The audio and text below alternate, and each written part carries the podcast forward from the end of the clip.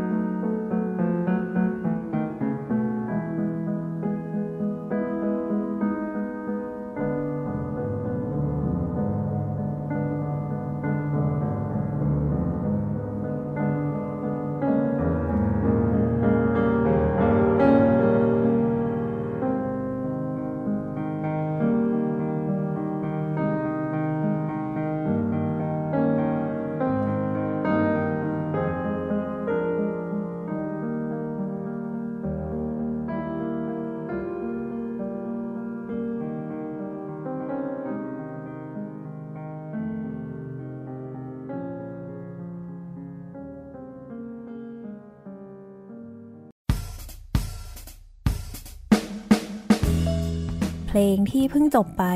ครูออฟให้ถ่าย ว่าเมื่อสักครู่ใครเป็นคนแต่ง ฟังดูแล้วน่าจะเป็นคนที่หวานเนาะโรแมนติกมาก ๆ เลย ใช่ครับ เพราะว่าทำนองเนี่ยมีทำนองที่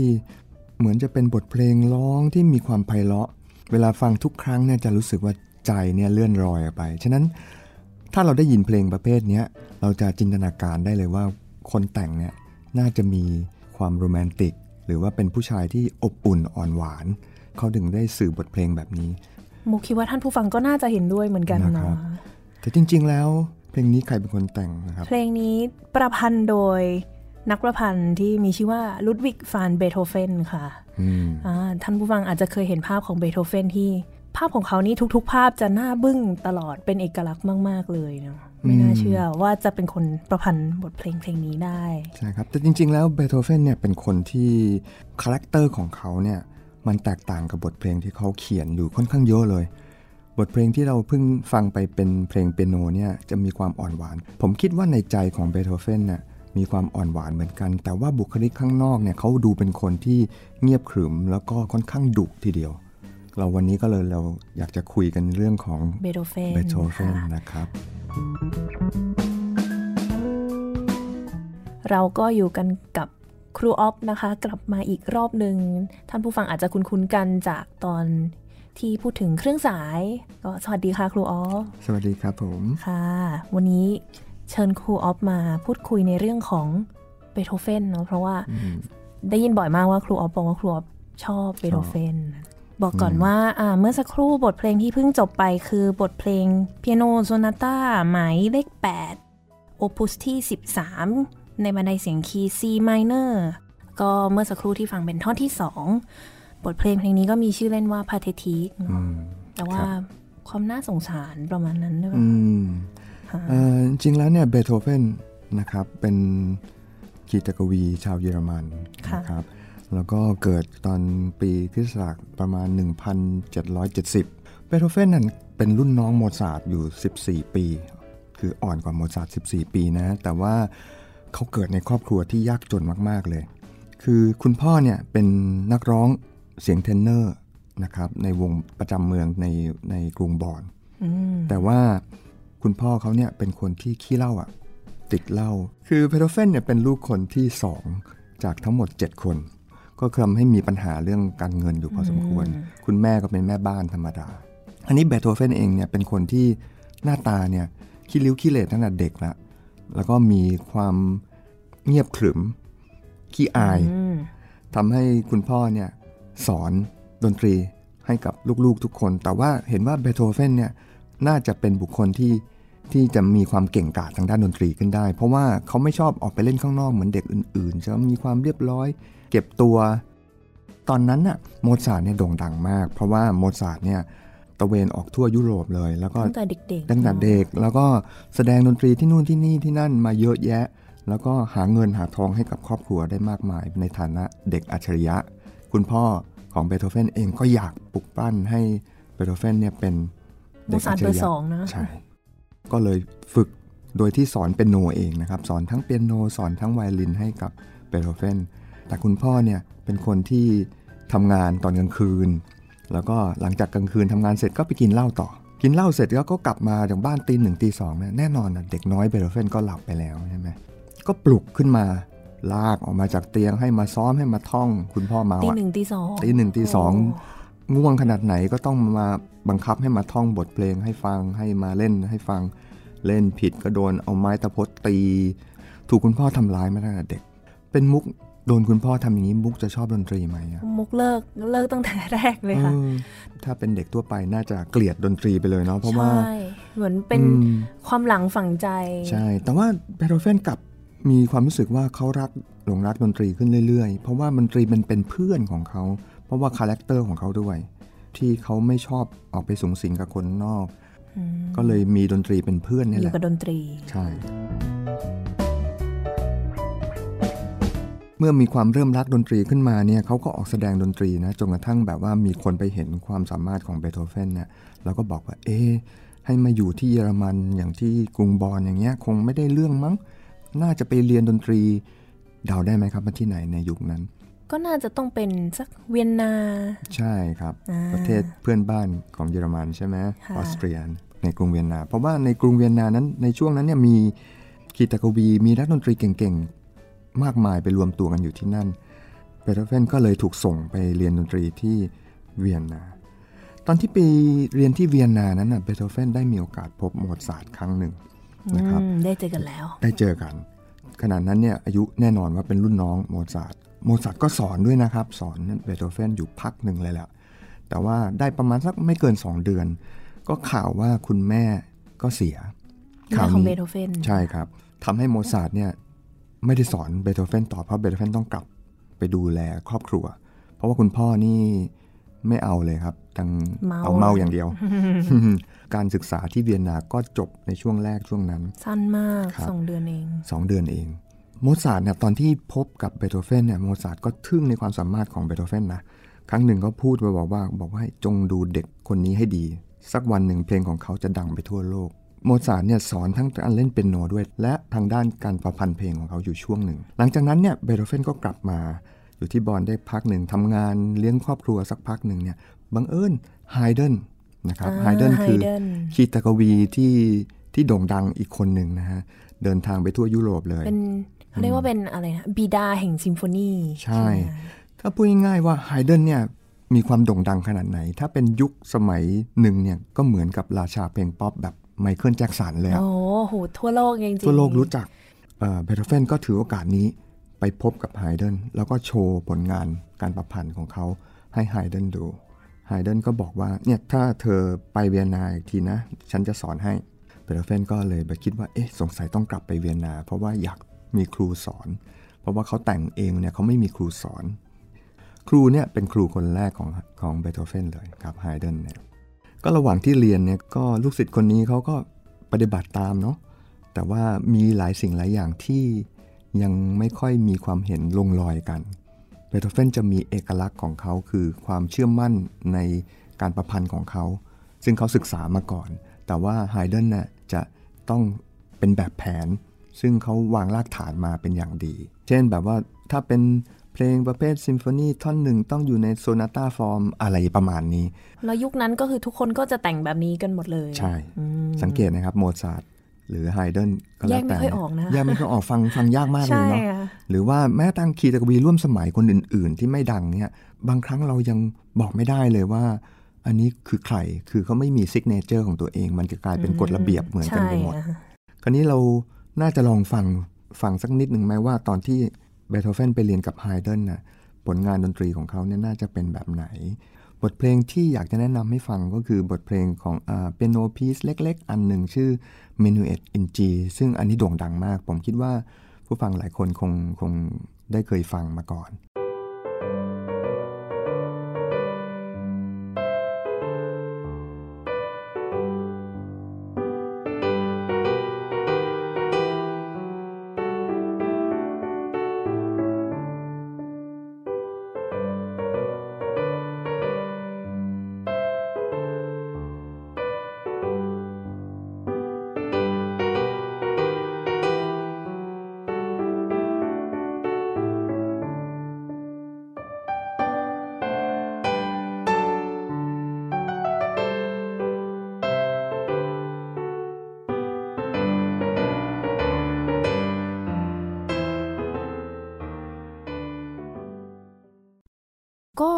ษณะ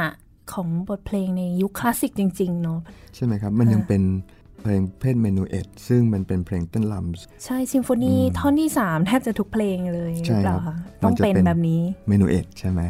คราวนี้เนี่ยเรียนไปได้สักพักหนึ่งเนี่ยก็เกิดการทะเลาะกันระหว่างครูกับลูกศิษย์ก็เบโธเฟนเนี่ยมี character ของเขาอะคือการประพันธ์ที่ค่อนข้างรุนแรงนะ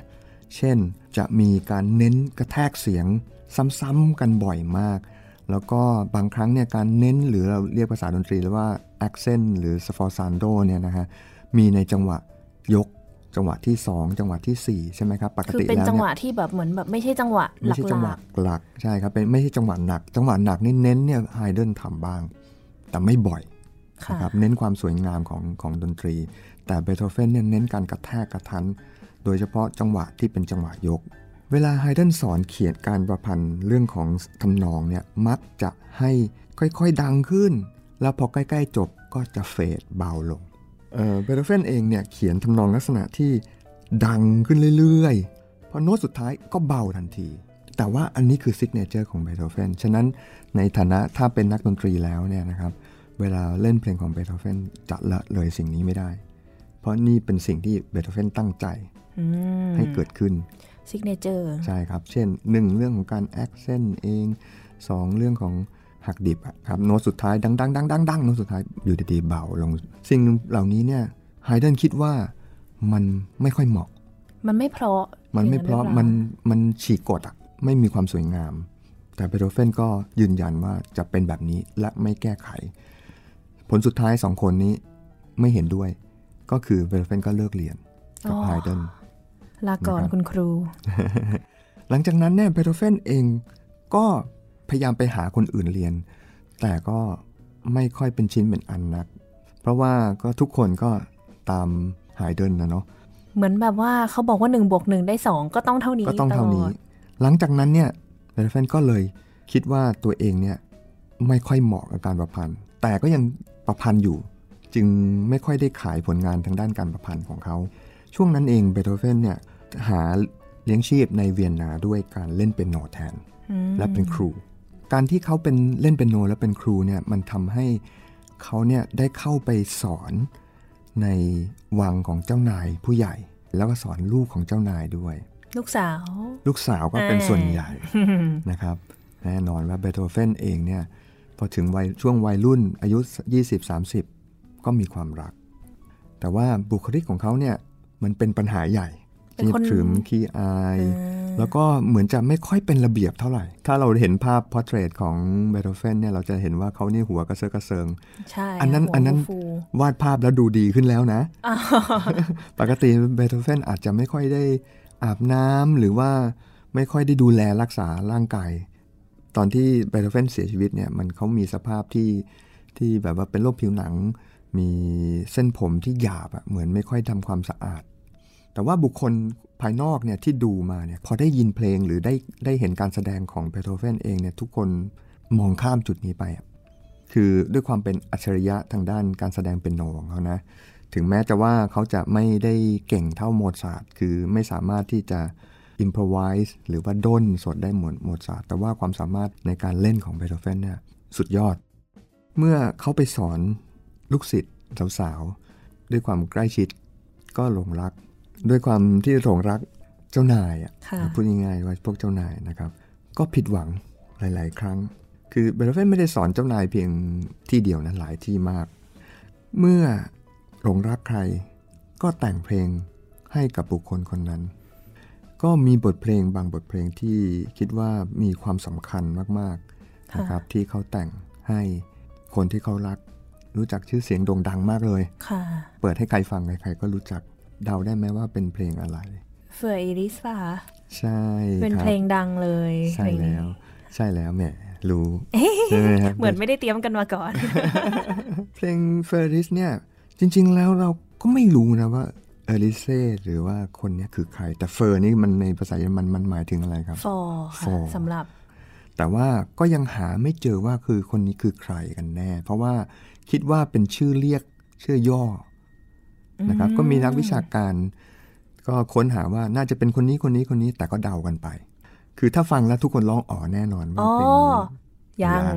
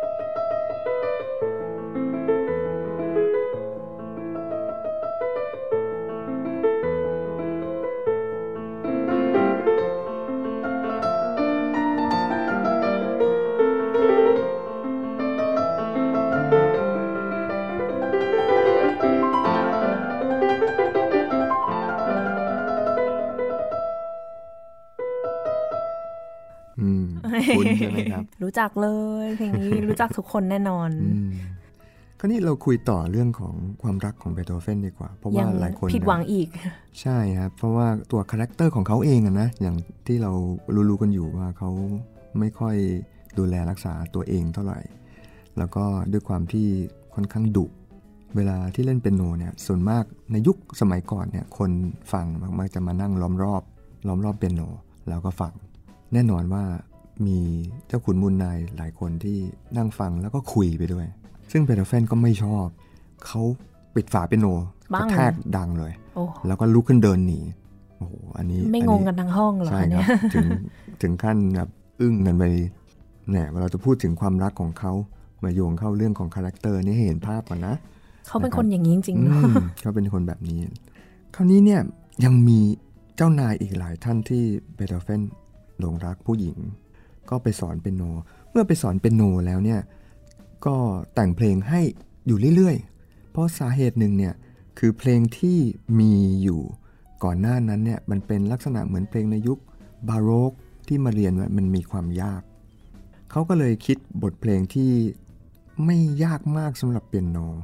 แล้วมีความไพเราะมากขึ้น แล้วก็เหมาะสำหรับลูกศิษย์โดยเฉพาะลูกศิษย์สาวที่ตัวเอง อ๋อสนคือใจแต่งอยู่ให้เขาเล่นเลยแต่งให้เขาเล่นด้วยอ่าแน่นอนว่าเบโธเฟนก็เล่นเอง แต่ว่าความยากเนี่ยไม่ได้ยากมากนักนะครับ คือเบโธเฟนคิดถึงคนที่จะเล่นด้วย ก็มีบทเพลงเพลงหนึ่งนะครับเป็นเพลงเปียโนซึ่งเบโธเฟนเขียนขึ้น ภายหลังเนี่ยมาถูกตั้งชื่อว่า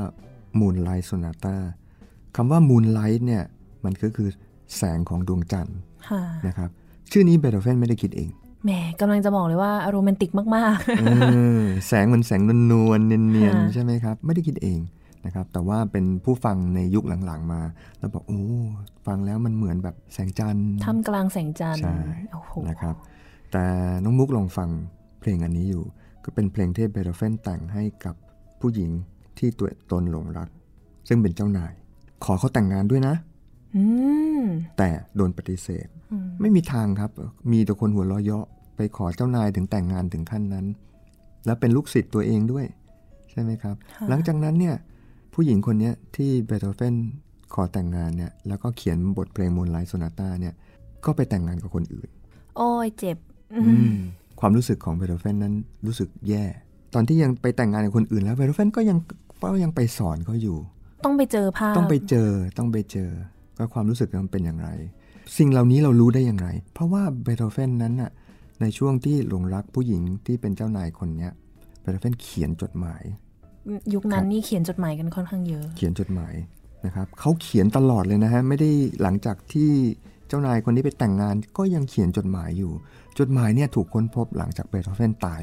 แต่จดหมายเนี่ยไม่มีชื่อของผู้หญิงคนนี้อยู่เลย เขาคิดว่าเป็นผู้หญิงคนนี้แน่ ผู้หญิงคนเดียวกันคนเดียวกันเลยๆนะครับ และจดหมายนี้ไม่เคยถูกส่งไปด้วย เหมือนเหมือนกับเขียนความอัดอั้นใส่กระดาษ แล้วก็เก็บใส่ลิ้นชัก แล้วก็ถ่ายทอดออกมาเป็นอืมเพลงใช่ครับมูนไลท์โซนาตาครับค่ะเดี๋ยวลองฟังดูไหมครับว่าบทเพลงลักษณะที่มอบให้กับผู้หญิงคนที่ตนเองรัก จริง ๆ แล้วมีเป็นบทเพลงที่ฟังง่าย ขอให้ลองมุกลองฟังอันนี้โดยที่แบบคิดว่าความยากของบทเพลงไม่ได้ยาก ทำนองง่ายๆ มือซ้ายเล่นอ r p e g g i o ง่ายๆ มือขวาเล่นทำนองง่ายๆ ซึ่งเหมาะกับให้นักเรียนไปเรียนไปฝึกหัดนะครับ ซึ่งความนี่คืออัจฉริยะของเบโธเฟนอย่างหนึ่งจ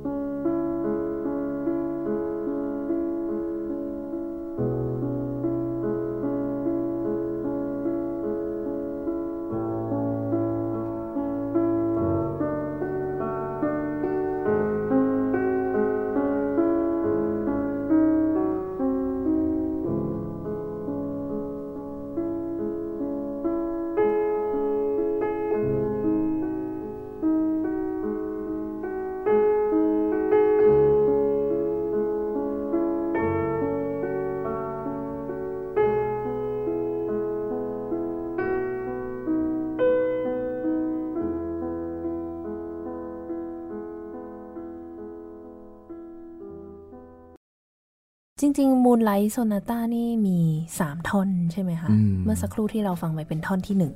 เศร้า ฟังแล้วท่อนอื่นๆก็ไม่ได้ง่ายนะฮะท่อนอื่นๆก็แน่นอนว่าก็มีความยากแต่ท่อนตอนที่สามนี่เร็วมากอืมแต่เศร้านะฟังแล้วท่อนแรก แต่ก็เข้าใจว่าทำไมเขาถึงตั้งชื่อว่า Moonlight นะคะ เห็นภาพอยู่เห็นภาพอยู่ค่ะใช่ไหมฮะความจริงเนี่ยเบโธเฟนเนี่ยอยากแต่งงานมากเลยเนาะอยากมีคนที่อยู่ข้างๆ เพราะว่าเขาเนี่ยไม่ค่อย สูงสิงกับคนอื่นตั้งแต่เด็กเปโรเฟนนั้นมีความที่เขาอยากมีครอบครัวเองเนี่ยเขาก็ไปรับหลานมาเลี้ยงนะครับ หลานคือน้องเออลูกของน้องชายอืมบังเอิญว่าน้องชายเนี่ยเกิดป่วยแล้วก็เสียชีวิตค่ะครับ ก็เลยน้องชายเนี่ยฝากฝังลูกของเขาเนี่ยกับเบโธเฟนแล้วก็ภรรยาให้ดูแลร่วมกัน แต่พ อหลังจากน้องชายตายแล้วเนี่ยเบโธเฟนเนี่ยอยากจะดูแลหลานคนนี้เพียงคนเดียวโอ้นะครับเรื่องก็เรื่องราวก็ไปถึงศาลนะ ก็ขึ้นขึ้นศาลกันเลยบังเอิญว่าศาลตัดสินว่าเบโธเฟนนะมีสิทธิ์ที่จะดูแลหลานโหไม่รู้ถ้าเป็นยุคนี้นี่ไม่น่าแปลกเนอะได้นะนั่นเลยสิครับน่าจะเป็นคุณแม่ใช่ไหมฮใช่ค่ะแต่นี่แต่นี่เบโธเฟนได้ได้รับสิทธิ์เบโธเฟนก็เอาหลานมาเลี้ยงดู แต่ว่าการเลี้ยงดูของหลานของเบโธเฟนนะแน่นอนว่าเขาเลี้ยงดูไม่เป็นอะน่าจะโหดมากแน่นอนน่าจะโหดเลยครับ ก็คือค่อนข้างที่จะทรมานเด็กอะที่ได้อ่านมาก็คือแบบว่าตบตีเด็กเหมือนลี้ยงสมัยเหเหมืมืออนนคุณพ่พ่ออเด็กก็ทนไม่ได้ มีอยู่ครั้งหนึ่งเนี่ยเด็กวิ่งหนี แล้วก็กลับไปหาคุณแม่ค่ะเบโธเฟนก็ตามกลับไปเอาหลานกลับมา อีกจนได้โอ้โดยที่อ้างหมายสาร เด็กนี่แบบเครียดเลยนะฮะ จนกระทั่งเด็กเนี่ยถึงขั้นพยายามจะฆ่าตัวตาย แต่มีคนไปเห็นแล้วก็ห้ามไว้ได้ หลังจากนั้นเนี่ยเรื่องราวก็ถึงศาลอีกรอบหนึ่ง ก็แน่นอนว่ารอบนี้เป็นคุณแม่ได้ดูแล ก็เลยส่งไปเบโธเฟนก็เลยหมดสิทธิ์ ความสูญเสีย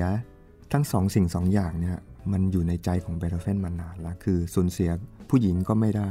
การดูแลลูกหลานเขาก็ทำไม่ได้ สิ่งที่เขาทำได้คืออยู่กับดนตรี แต่แน่นอนว่ามีอยู่ช่วงหนึ่งเมื่อเขาอายุ 30เนี่ยเบโธเฟนเกิดปัญหาใหญ่เกี่ยวกับหูโอ้อีกหนึ่งการสูญเสีย คิดดูนะครับว่าคนที่สูญเสียโสดทักษะ โดยที่การเป็นนักดนตรีและเป็นขีดตะกวีเนี่ยมันเศร้าขนาดไหน มันเหมือนจินตนาการเหมือนกับว่าศิลปินวาดภาพแล้วสูญเสียการมองเห็นน่ะสิ่งที่เขาทำเนี่ยแน่นอนว่าเขาไปหาหมอ หมอก็แนะนำช่วยมากอะไรมากไม่ได้เพราะในยุคนั้นเนี่ยเครื่องมือเครื่องไม้คงดีสู้ยุคนี้ไม่ได้เนาะค่ะหมอก็แนะนำให้ไปพักผ่อนที่ชนบทเผื่ออาการจะดีขึ้นอืมนะครับ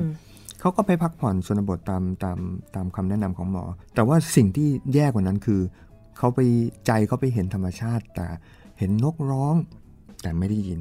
เด็กเป่าคลุยอยู่ใกล้ๆมีคนอ่า เรียกอะไรสกิดให้ดูว่าเนี่ยมีคนเด็กเป่าคลุยเลี้ยงแกะอยู่ไกลๆ แต่เบโธเฟนก็เงี่ยหูฟังแล้วไม่ได้ยินอะไรเลย สิ่งนี้สร้างความลำบากใจให้กับเบโธเฟนอย่างมาก พอเขากลับมาที่ที่เวียนนาแล้วเนี่ยเขาอยากจะได้ยินเสียงเปียโนเสียงเพลงที่เขาแต่งเสียงเปียโนที่เขาเล่น เขาก็นั่งลงที่เปียโนแล้วเคาะเคาะเคาะเคาะแบบเคาะอย่างแรงอะ่ะทั้งเอาหูแนบแล้วก็ได้ยินนะครับแต่เบาลงเรื่อยๆ หรือ มันมีหลักฐานอีกอันหนึ่งน่าสนใจมากมุก มันมีอุปกรณ์อย่างเช่น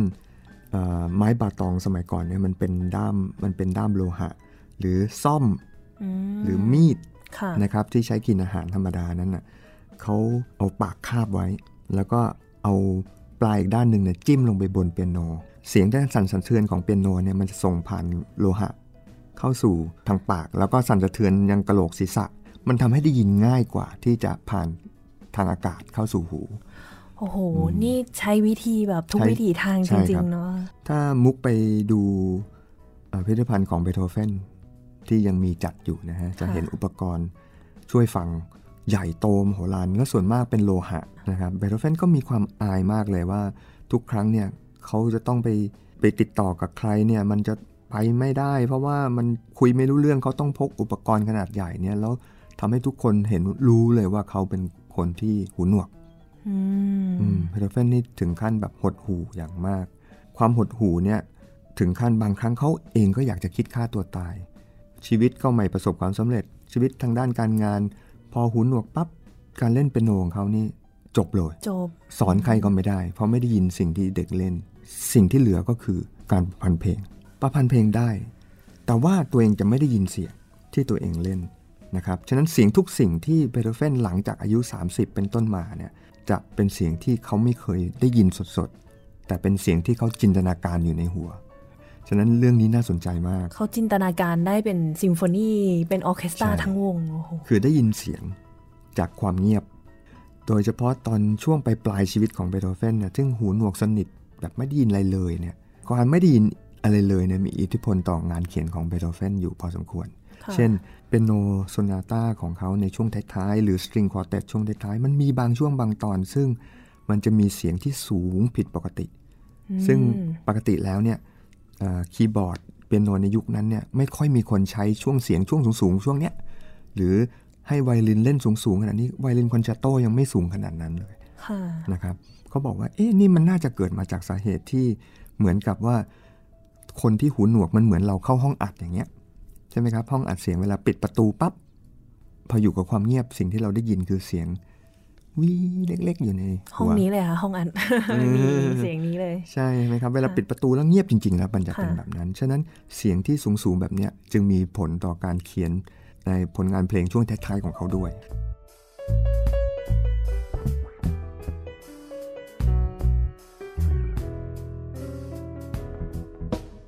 จริงๆแล้วเนี่ยส่วนตัวของผมเนี่ยชอบ ความเป็นดนตรีของเบโธเฟนมาก ถ้าไม่มีเบโธเฟนผมกล้าพูดได้เลยว่า ดนตรีในยุคของไฮเดนโมซาร์ทจะยาวกว่านี้ ก็จะยังดำเนินต่อไปมีกฎมีระเบียบอย่างนี้ ใช่ครับ ถ้าเราศึกษาประวัติศาสตร์ทางด้านดนตรีจริงๆเนี่ยดนตรียุคที่สั้นที่สุดน่าจะเป็นยุคคลาสสิก มันจะเปลี่ยนเป็นยุคโรแมนติกอย่างรวดเร็ว คนที่เริ่มคนแรก คือนายคนนี้เลยเบโธเบโธเฟเฟนนสรุปเลยเนี่ยคือเขากล้าเปลี่ยนแปลงนะ กล้าไม่ปฏิบัติตามกฎ ที่ทำกันมาค่ะนะครับกฎทางศิลปะนะนั่นหมายความว่าการที่เราทำตามกฎแล้วไม่มีการเปลี่ยนแปลงบางที มันอาจจะนิ่ง ศิลปะอาจจะไม่มีการเปลี่ยนแปลง สิ่งที่เขาเปลี่ยนแปลงเนี่ยมีอยู่เยอะมากที่เบโธเฟนเปลี่ยนแปลงอย่างที่โอเค บอกว่าวรรณกรรมเพลงของเขาในยุคก่อนนั้น จะจะต้องมีความเรียบร้อยสวยงามเบโธเฟนฉีกทุกกฎเกณฑ์ อันหนึ่งที่เบโธเฟนเนี่ยได้เริ่มขึ้นมานั้น อีกอันหนึงที่สำคัญก็คือเรื่องของว่าเวลาที่เขารู้สึกยังไงกับสภาพสังคม การเมืองในยุคนั้นตอนนั้นเป็นอย่างไร เขาก็เอามาใส่ในการประพันธ์ของเขาสื่อผ่านบทเพลงอืมโอ้ซึ่งมันไม่เคยมีมาก่อนนะฮะ สมัยก่อนนั้นตอนที่โมซาร์ทเนี่ยไม่สบายหนักใกล้เสียชีวิต แต่เวลาช่วงที่เขาประพันธ์เพลงช่วงนั้นเนี่ยบทเพลงของเขาไม่ได้บอกเลยว่าโมซาร์ทมีความทุกข์ระทมหรือยากจนขนาดไหน มันก็ยังเป็นดนตรีก็ยังมีความเหมือนเพเดิราะมเหมือนเดิมนะครับอาจจะมีความเข้มข้นทางดนดนตรีเพิ่มขึ้น อาจจะมีคอร์ดที่แบบว่าเปลี่ยนมีแสดงความเป็นผู้ใหญ่ของโมซาร์ทมากขึ้นมากกว่าตอนที่เป็นเด็ก แต่ว่าเราฟังเพลงในตอนนั้น เราไม่รู้เลยว่า composer เขามีสภาพเป็นอย่างไร แต่เบโธเฟนนั้นไม่เหมือน ฟังแล้วรู้เลยก็มีหรือว่ามีเบื้องหลังทางดนตรีก็มีค่ะตัวอย่างเช่นซิมโฟนีหมายเลข3อืม นะครับซิมโฟนีหมายเลข3ของของเบโธเฟนนั่นน่ะในช่วงก่อนที่เบโธเฟนจะแต่งเพลงนี้เนี่ยมีนายทหารคนหนึ่ง ชื่อนโปเลียนเนี่ยโบนาปาร์ตก็รวบรวมทุกสิ่งทุกอย่างนะ ปราบนู่นปราบนี่ดูเหมือนเป็นฮีโร่ค่ะใช่ไหมเบโธเฟนก็ชอบมากเลยเนี่ยสู้เพื่อประชาชนเนี่ยเบโธเฟนชอบเลยครับฮะก็แต่งเพลงซิมโฟนีเบอร์สามนะฮะแล้วก็เขียนข้างหน้าปกของตัวเองว่าโบนาปาร์ตหลังจาก รวบรวมได้ทุกสิ่งทุกอย่าง ก็ตั้งตัวเองเป็นเขาเรียกอะไร emperor แบบสถาปนาตัวเองขึ้นเลยเองเลย ใช่ เป็นจัจักกรรพพรรรรดิดิเรื่องนี้เบโธเฟนเห็นว่าทำเพื่อตัวเองนี่นะใช่แล้วก็ทำให้เกิดเกิดเหตุการณ์ว่า เอ๊ะ นี่มันไม่ได้ทำเพื่อประชาชนแล้วเบโธเฟนโกรธมาก ก็ขีดฆ่าทุกสิ่งทุกอย่าง แล้วก็เติมคำว่า e r o i c a ซึ่งเป็นภาษาอิตาเลียนนะฮะค่ะแปลว่าฮีโร่มอบให้ฮีโร่คนหนึ่ง แต่ไม่ใช่นโปเลียนนะ ไม่ใช่นาโปลีมีสองสามเรื่องที่มันเกิดความแตกต่างก็คือ ในท่อนซิมโฟนีโดยทั่วไปก่อนหน้านั้นน่ะแม้กระทั่งซิมโฟนีของเบโธเฟนเบอร์ที่ 1 เบอร์ที่ 2 เองเนี่ยท่อนที่ 3 เป็น minuet ตามฟอร์มที่เรียนมาจากไฮเดนค่ะก็นะครับเพลงเต้นรำเป็นเพลงเต้นรำแบบว่าจังหวะ3ไม่เร็วมากนัก แต่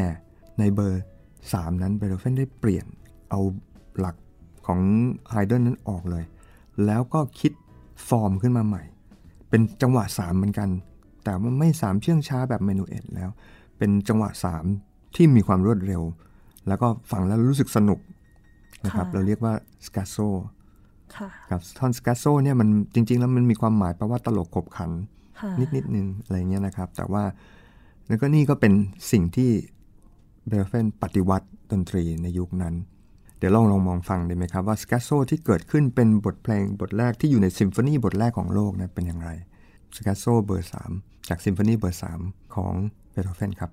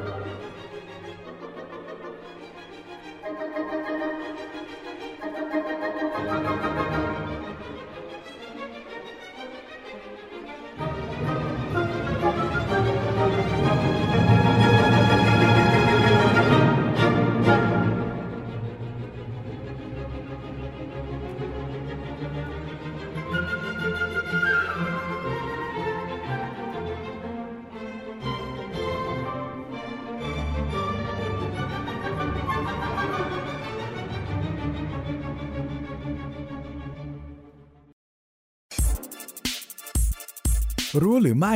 กับนัฐธาควรขจร รู้หรือไม่ มือเบสวง The Beatles ก็เป็นนักประพันธ์ดนตรีคลาสสิกเซอร์เจมส์พอลแมคคาร์ทนีย์ที่ทุกท่านรู้จักกันดีในฐานะตำนานมือเบส และนักร้องของวง The Beatles พอลมีความสนใจในดนตรีคลาสสิกมาก จากการฟังเพลงของนักประพันธ์ชื่อดังอย่างอาร์โนลด์ เชินแบร์กอีกอร์สตราวินสกี้หรือแม้แต่โยฮันเซบาสเตียนบาร์ก โดยพอลเริ่มจากการนำเครื่องดนตรีในวงออเคสตรา เช่น ฟลูตทรัมเป็ตโอโบ มาผสมในเพลงของเขา จนวันหนึ่งพอลได้รับโอกาสให้แต่งเพลงให้กับวง Royal Liverpool Philharmonic Orchestra เนื่องในโอกาสครบรอบ 150 ปี โดยพอลได้แต่งเพลงที่มีชื่อว่า Liverpool Oratorio ร่วมกับนักประพันธ์เพลงประกอบภาพยนตร์คาร์ล เดวิสสำหรับวงออเคสตราและวงคอรัส ถึงแม้ว่าพอลจะไม่มีความรู้เกี่ยวกับดนตรีคลาสสิก ไม่สามารถอ่านโน้ตได้ แต่เขาก็สามารถประพันธ์บทเพลงคลาสสิกออกมาถึง 5 อัลบั้ม โดยใช้วิธีการฟังจากโปรแกรมคอมพิวเตอร์ บทเพลงของเขาถูกวิพากษ์วิจารณ์และนำไปเปรียบเทียบกับคีตากวีที่มีชื่อเสียงหลายท่าน แต่แน่นอนว่าก็มีคนอีกมากมายที่ประทับใจและชื่นชมในความสามารถของเขา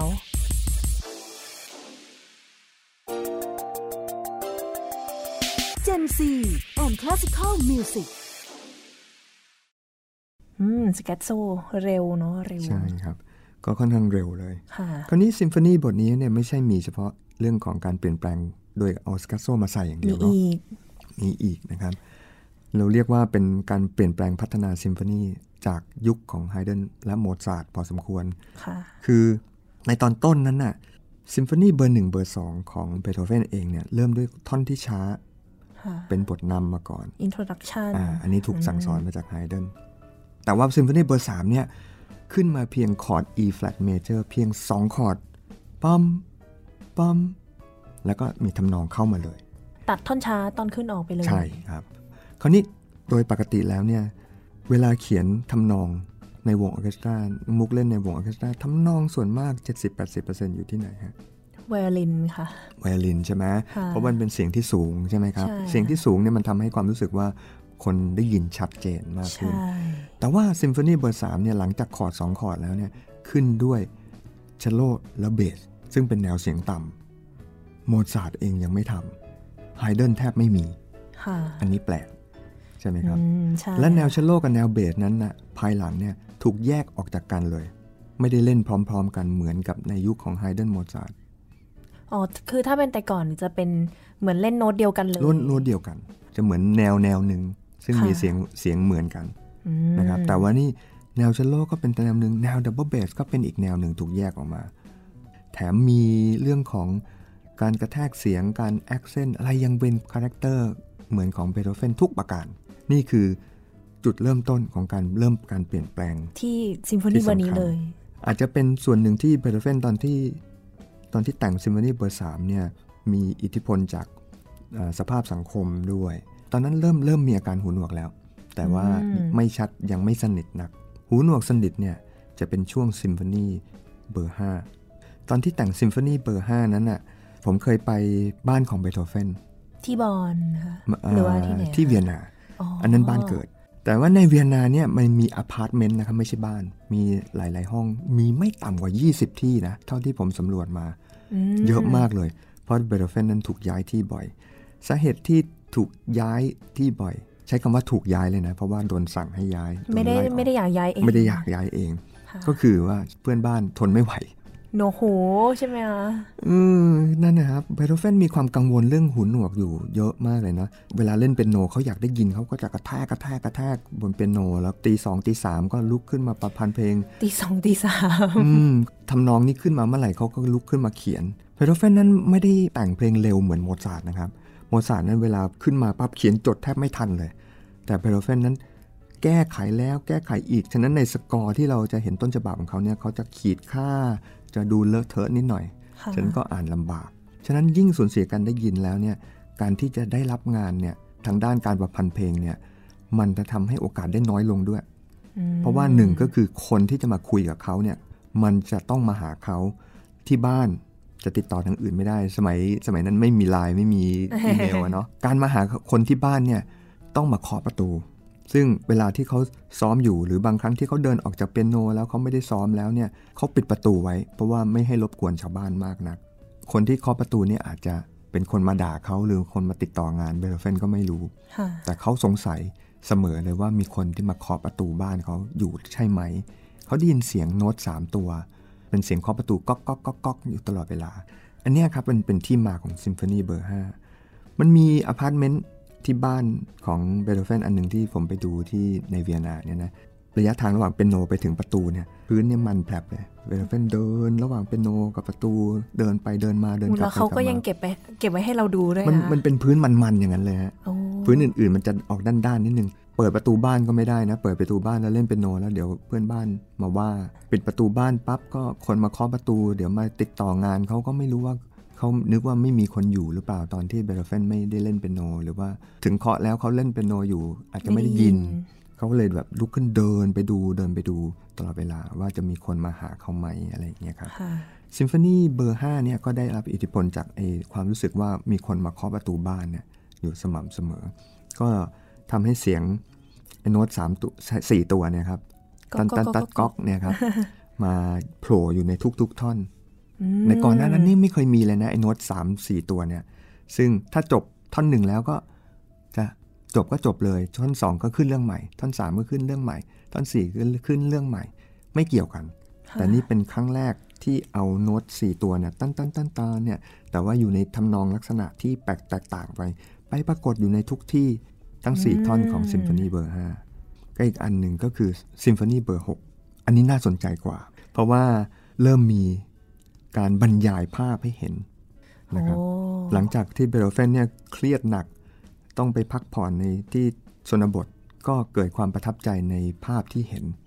เห็นนกร้องเนี่ยกุ๊กกูกุ๊กกูเนี่ยแต่ตัวเองจินตนาการว่าเออเสียงเขาเป็นอย่างนี้เราเคยได้ยินเสียงนกกุ๊กกู ก็เอามาทำในบทเพลงนะครับมาเขียนในซิมโฟนีให้เป็นหมายเลขหกซิมโฟนีหมายเลขหกโอ้หรือว่าการเต้นรำของชาวบ้านเนี่ยเขาเต้นรำเป็นแบบนี้ก็แต่งเพลงลักษณะนี้เป็นเรื่องของชาวบ้านในชนบทอืม นะครับ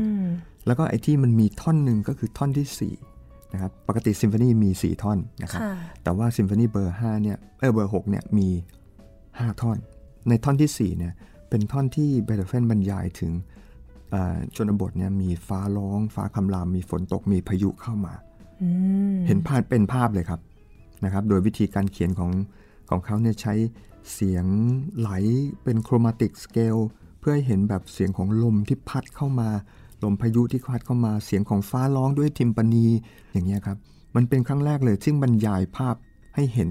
เป็นภาพว่านี่คือฟ้าร้องนี่คือฟ้าผ่านะมีถือพายุนะค่ะลองฟังกันดูไหมครับว่าค่ะว่าเพลงนี้ท่อนนี้เป็นยังไง ท่อนนี้ชื่อ Thunderstorm ฮะหรือเป็นท่อนที่ 4 ของซิมโฟนีหมายเลข 6 ของเบโธเฟนครับ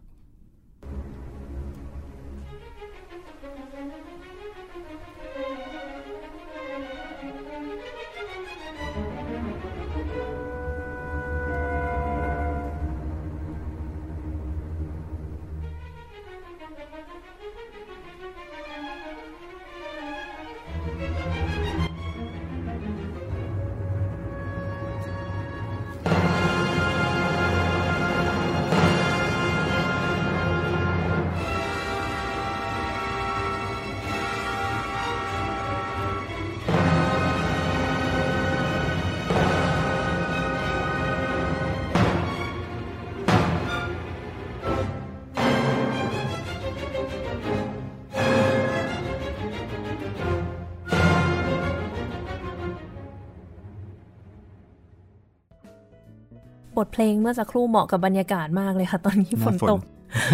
หน้าฝนซิมโฟนีเบอร์6เนี่ยเป็นสิ่งที่เปลี่ยนแปลงที่ชัดเจนแล้วนะ ว่ามีการสร้างภาพให้เห็นด้วยเสียง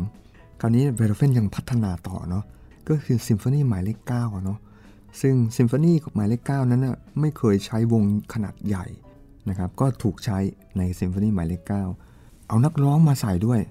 เอานักร้องทั้งนักร้องคอรัสทั้งนักร้องเดี่ยวมาใส่ด้วยเลย เต็มที่จัดเต็มที่สุดแล้วเพลงนี้และยาวมากด้วย ยาวมากนะครับใช่จะเล่าให้ฟังเกร็ดประวัตินิดนึงกับซิมโฟนีของเบโธเฟนเนี่ยอันเนี้ยซิมโฟนีเบอร์9นะครับค่ะตอนที่เทคโนโลยี CD เนี่ยทำขึ้นมาเนี่ย CD เนี่ยบรรจุเพลงได้ประมาณสัก 60 นาที ก็คือชั่วโมงหนึงอาตอนที่ญี่ปุ่นเขาทำซีดีเขาก็บทเพลงบทเพลงแรกที่อัดลงซีดีเนี่ยก็คือบทเพลงซิมโฟนีเบอร์เก้า คราวนี้ซิมโฟนีเบอร์เก้าเนี่ยยาว 71 นาที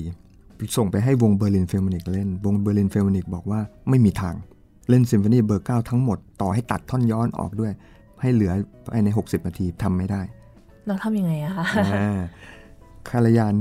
ก็เลยติดต่อไปบอกว่าบริษัทโซนบริษัทโซนี่ที่ทำซีดีนะบอกว่าให้แก้ไขให้ซีดีเนี่ยมีความจุให้ได้ถึง 71 นาที ถึงจะยอมอัดเจ้าของบริษัทโซนี่ด้วยความรักเบโธเฟนซิมโฟนีเบอร์9มาก ก็เรียกวิศวกรมาประชุมหมด แล้วก็พยายามทำให้ซีดีมีความยาวได้ 71 นาที นี่ก็เป็นที่มาของว่าทำไมซีดีมันปัจจุบันนี้ ถึงบรรจุได้เต็มที่ 71 นาทีต้องขอบคุณเบโธเฟนซิมโฟนีใช่หมายเลขเก้านะใช่ครับขอบคุณคารายาน conductor ของวงเบอร์ลินฟิลฮาร์โมนิกใช่ครับก็เป็นเพลงบทเพลงแรกที่ใส่ได้เต็มความจุของซีดีนี้เลย ใช่ใช่ไหมครับริงๆก็บทเพลงนี้เคยเปิดกันไปแล้วรอบหนึ่งเนาะอืมในรายการแต่ว่ามุกว่าไม่น่ามีบทเพลงไหนที่เหมาะจะใช้ในการปิดรายการตอนเบโธเฟนได้เท่าเพลงนี้อีกแล้วจริงแต่ก่อนที่จะปิดรายการเนี่ยอยากจะเล่าตอนที่เบโธเฟนเสียชีวิตนิดนึงๆช่วงท้ายและจตอนริงเช้าๆค่ะครับผมเบโธเฟนนั้นนอนป่วยอยู่ที่บนเตียงเขามีเรื่องราวบันทึกในเหตุการณ์ที่วันที่เบโธเฟนตายก็คือช่วงเดือนมีนา ในในปีคศประมาณ 1827 นะครับเบโธเฟนอายุได้ 57 ในวันนั้นน่ะฟ้าร้องฟ้าแลบเยอะมากเลย มีอยู่ครั้งหนึ่งก็เบโธเฟนนอนหลับหลับตาอยู่ เสร็จแล้วก็มีเกิดฟ้าร้องแล้วก็ฟ้าผ่านะครับซึ่งให้แสงเนี่ยมันแลบแปรบเข้ามาในห้องนอนที่เบโธเฟนนอนอยู่ แล้วเบโธเฟนก็รู้สึกแสงที่เหมือนไฟเหมือนสปอตไลท์ใส่ส่องหน้านั่นแหละค่ะประมาณนั้น เขาก็ลุกขึ้นจากเตียงแล้วตาเบิกโพลง ตาแบบโตขึ้นมาแล้วก็ล้มตัวลงนอน แล้วก็เสียชีวิตเลย เหมือนดราม่านิดหน่อยในวันนั้น น่ากลัว น่ากลัวเนาะนะครับแล้วเบโธเฟนตอนที่ตายเนี่ยมีคนล้อมรอบอยู่พอสมควรนะครับอ๋อเพราะว่าเบโธเฟนตอนนั้นมีความมีชื่อเสียงโด่งดังมาก เขาก็ตายในลักษณะที่ตายังเบิกโพลงอย่างนั้นน่ากลัว เบโธเฟนนั้นมีความความอาภัพอยู่พอสมควร แต่ว่าถ้าเขาได้รู้ว่าในปัจจุบันนี้ยังมีคนพูดถึงเขา วันนี้เราพูดถึงเขาชื่นชมแล้วก็ยังมีคนยกย่องฟังเพลงของเขาอยู่ เขาคงจะดีใจนะครับฉะนั้นเราจากลากันด้วยซิมโฟนีเบอร์เก้าที่ทำให้เขามีความสุข เพราะว่าเขาได้คอนดักเพลงนี้ แล้วก็หันไปผู้ชมก็ตบมือ เขาไม่รู้ได้ยินเสียงแต่เขาเห็นผู้ชมแบบกรีดร้องดีใจ เขาก็น้ำตาไหลในวันนั้นค่ะท่านผู้ฟังคะสำหรับวันนี้เวลาก็หมดลงแล้ว ดิฉันมุกนัฐถาคนกระจรและ ผมอภิชัยเลี่ยมทองครับ เราสองคนขอลาไปก่อน สวัสดีค่ะ สวัสดีครับ「